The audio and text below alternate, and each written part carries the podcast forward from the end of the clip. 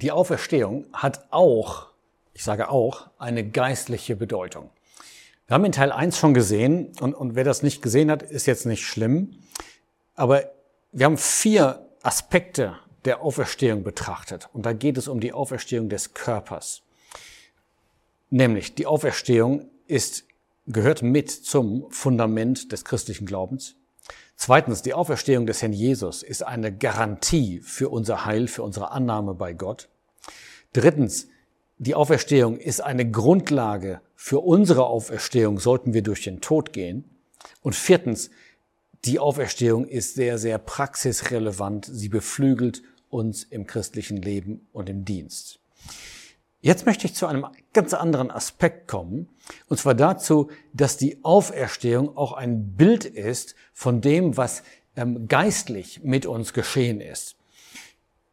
Um alle Missverständnisse zu vermeiden, die Auferstehung im eigentlichen Sinn hat mit dem Körper zu tun, der ins Grab gelegt wird und den Gott in einer anderen Form, aber den Gott auferweckt. Aber jetzt komme ich zu der geistlichen Bedeutung. Und ich möchte mal äh, zwei, drei Bibelstellen anführen, die zeigen, was damit gemeint ist. Wir haben in der Tat beide Bedeutungen in Johannes 5. Einmal die buchstäbliche Bedeutung und dann die geistliche Bedeutung. Ich lese zuerst von der buchstäblichen Bedeutung, Vers 28. Denn es kommt die Stunde, in der alle, die in den Gräbern sind, seine Stimme hören und hervorkommen werden, die das Gute getan haben zur Auferstehung des Lebens, die aber das Böse verübt haben zur Auferstehung des Gerichts. Da geht es also um die physische Auferstehung, es geht um Körper in den Gräbern. Aber ein paar Verse vorher, Vers 24, sagt der Jesus Folgendes. Wer mein Wort hört und dem glaubt, der mich gesandt hat, hat ewiges Leben und kommt nicht ins Gericht, sondern ist aus dem Tod in das Leben übergegangen.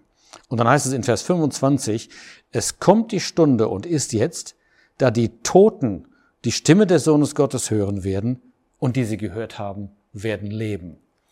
Diese Toten hier sind die geistlich Toten.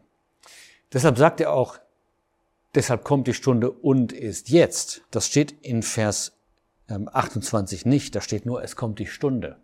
Das ist zukünftig. Aber in Vers 24, 25 geht es um heute.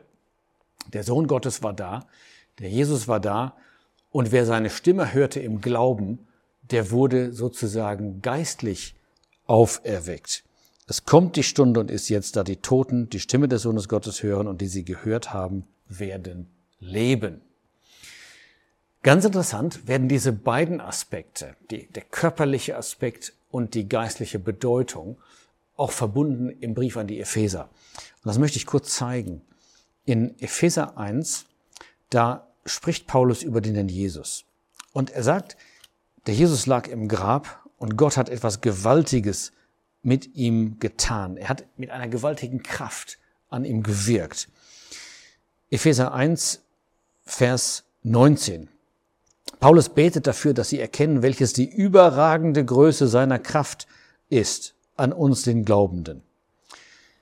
Und dann sagt er, in der, also in welcher Kraft er gewirkt hat, Vers 20, in dem Christus, indem er ihn aus den Toten auferweckte und setzte ihn zu seiner Rechten. Also Epheser 1, Vers 20 spricht davon, dass Gott ich wage zu sagen, mit der größten Kraft, die je gewirkt hat im Universum, gewirkt hat an dem toten Christus. Er hat ihn auferweckt und hat ihm den Ehrenplatz gegeben zu seiner Rechten. Aber er verbindet das mit dem, was geistlich geschehen ist mit uns. Ich habe schon gesagt, in Vers 19 steht die überragende Größe seiner Kraft an uns, den Glaubenden. Er hat jetzt präzisiert, das ist die Kraft, mit der er an Christus gewirkt hat. Aber er verfolgt dann diesen Faden, ja, was uns betrifft, weiter. Und er sagt in Kapitel 2, Vers 1, auch euch, die ihr tot wart. Und dann geht der Gedanke weiter in Vers 5, hat er mit dem Christus lebendig gemacht. Das ist Vergangenheit. Das spricht nicht von einer zukünftigen Auferweckung unserer Körper, so wahr das ist, sondern das spricht von dem, was geistlich mit uns passiert ist.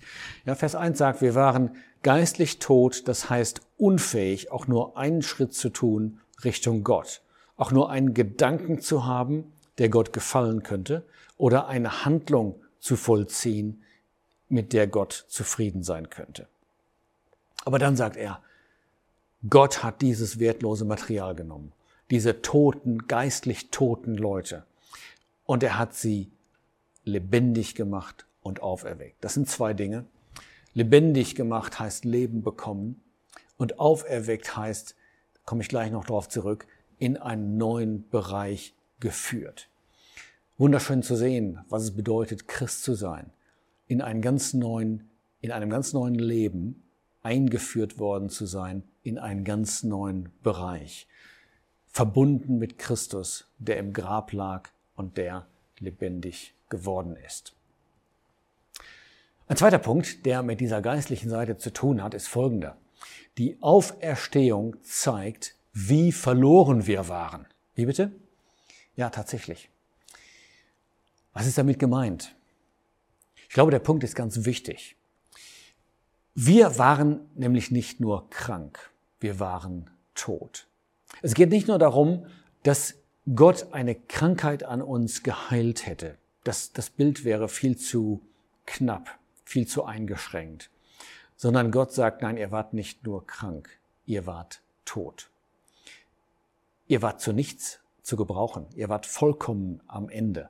Und es brauchte einen vollkommenen Neuanfang. Da ist also keine, keine Kontinuität, sondern da ist ein Eins und ein Jetzt. Das Tod das zeigt den vollkommenen Ruin des Menschen.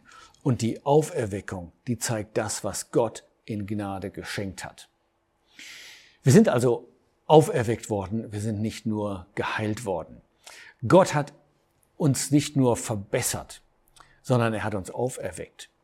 Gott verbessert auch nicht ein System, das man nicht reparieren kann. Ich möchte mal zwei Beispiele noch geben aus dem Johannesevangelium, die das auch zeigen, auch gerade im Blick auf das jüdische System. Das erste Beispiel ist in Johannes 2. Der Jesus war bei der Hochzeit zu Kana gewesen. Er hatte Wasser zu Wein gemacht. Es war wunderbar. Und vielleicht haben manche schon gedacht, ja, das wäre doch wunderbar, wenn jetzt diese Freude zu uns kommt, die so vorgeschattet wird in diesem Wein. Man konnte staunen darüber. Was macht der Jesus?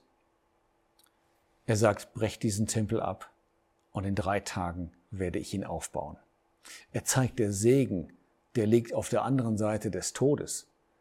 Der liegt auf der anderen Seite, da wo die Auferstehung ist. Da gibt es diesen Segen. Zweites Beispiel, Johannes 7. Da ist es das Fest der Laubhütten. Das Fest der Laubhütten war das Fest, wo man Freude haben sollte. Man wohnte in diesen ähm, Laubhütten, ähm, man kam zusammen, man traf sich in Jerusalem und das Fest diente dazu, das war ganz zentral, dieses Element, sich zu freuen. Und was macht der Jesus? Er steht auf und sagt, wenn jemand dürstet, der komme zu mir und trinke. Und was will er damit sagen? Der Text selbst erklärt das, Vers äh, 39. Da sagt er, dies aber sagte er von dem Geist, den die an den Glaubenden empfangen sollte, denn der Geist war noch nicht da, weil Jesus noch nicht verherrlicht war. Das ist dieselbe Botschaft. Der Segen kam nicht innerhalb der irdischen Zeremonien des Laubhüttenfestes, sondern der Segen lag auf der anderen Seite des Todes. Der Segen war verbunden mit der Auferstehung. Erst wenn der Jesus auferstanden und verherrlicht war, dann würde dieses Wasser, dann würde dieser Geist kommen. Also die Auferstehung zeigt, wie verloren wir waren und wie groß die Rettung Gottes ist. Dritter und letzter Punkt. Die Auferstehung ist der Beginn der neuen Schöpfung. Was meine ich damit? Bei der neuen Schöpfung denken wir vielleicht zuerst einmal an Offenbarung 21. Ähm, da ist ja die Rede davon, und ich sah einen neuen Himmel und eine neue Erde in Vers 1. Und natürlich ist das ähm, am Ende die, die neue Schöpfung, ja, wenn sie vollkommen gesehen werden wird. Aber die neue Schöpfung hat längst angefangen. Paulus sagt in 2. Korinther 5, Vers 17, wenn jemand in Christus ist, da ist eine neue Schöpfung. Neues ist geworden. Das heißt, als Gläubige gehören wir jetzt schon zu dieser neuen Schöpfung. Wir leben jetzt schon in diesem neuen Bereich. Wann hat diese neue Schöpfung angefangen? Sie hat angefangen, als der Herr Jesus aus dem Grab gekommen ist, als er auferstanden ist. Da war er der Anfang dieser neuen Welt. Ich denke so als Bild gerne an 1. Mose 8. Noah und seine Familie landen auf der neuen, gereinigten Erde in einem neuen Bereich. Vielleicht eine kleine Illustration für das, was geschehen ist.